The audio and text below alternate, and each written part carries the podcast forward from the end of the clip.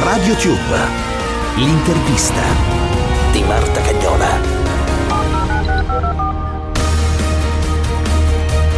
Un saluto da Marta Cagnola, è il momento dell'intervista di RadioTube come sempre con i grandi protagonisti dello spettacolo. Studi di Radio 24, Milano. Il mondo delle fanzine e della musica indie tra gli 80 e i 90. In libreria è Tempo di inventare, l'antologia definitiva dell'avventura della rivista Puncture. Ne parliamo con l'editor di Edizioni Sur, Martina Testa. È una, un'antologia eh, di una rivista, di una fanzine americana, Puncture fatta in casa secondo proprio la tipica estetica e logica del do it yourself eh, derivata dal punk, che racconta, ha raccontato eh, sulla scena alternativa americana gli inizi di, delle carriere di un sacco di artisti che poi sono diventati un po' canonici del mondo del, eh, del rock alternativo, da Nick Cave a PJ Harvey, eh, Beck, Belle Sebastian, eh, insomma sono, ehm, alcuni sono diventati poi proprio dei, dei Pixies, i Pavement, insomma ce li ricordiamo, li ascoltiamo ancora, almeno le persone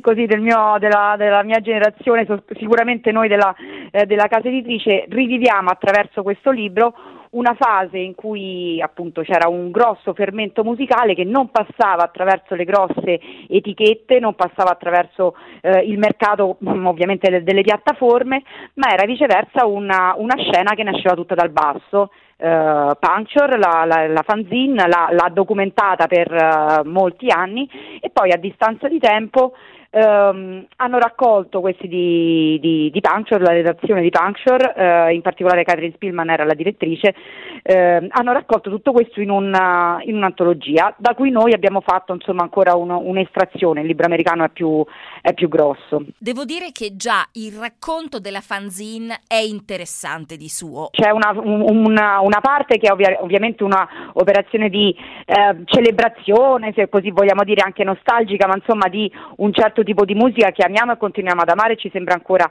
rilevante, ma oltretutto ci sono dei temi di politica culturale secondo noi dietro, dietro questo libro, appunto l'idea di una di produzione e diffusione autogestita della musica e della critica musicale che oggi più ancora della musica indie eh, la vediamo un po' morire. Eh, queste voci sono estremamente eh, indipendenti, sovversive, le persone che scrivono, che intervistano gli artisti, che scrivono i loro profili, eh, che scrivono a volte anche dei, dei, dei, dei, manifesti un po' più politici raccolti in questo, in questo libro, stanno facendo cultura in una, in una maniera eh, molto diversa eh, da quanto è possibile fare oggi, dove appunto mh, è messa piuttosto in discussione la reale possibilità di fare autoproduzioni, eh, che si tratti appunto di autoproduzioni di musica, ma anche che si tratti di autoproduzione di, di, di, di riviste, di critica, cioè il modello, cioè l'internet che conosciamo ora non è l'internet di fine anni 90, è, una, cioè è, un, è un, ambiente dominato eh, da delle logiche di, di, mega piattaforme, di multinazionali, di profilazione, sembra quasi un, un altro mondo ma ci stiamo rendendo conto di che cosa si è perso, eh, questo libro ci fa ricordare che eh, non esiste solo il mainstream, o almeno non dovrebbe esistere solo il mainstream,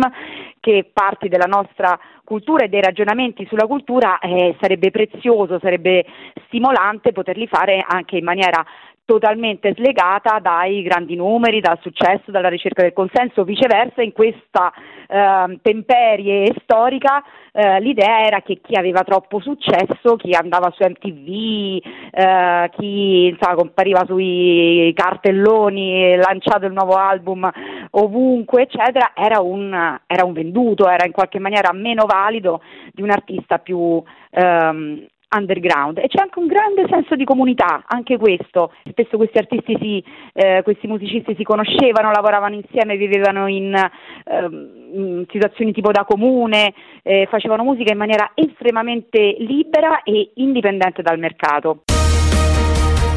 Ed è tutto per questa puntata di RadioTube l'intervista con Martina Testa. Ancora un saluto da Marta Cagnola.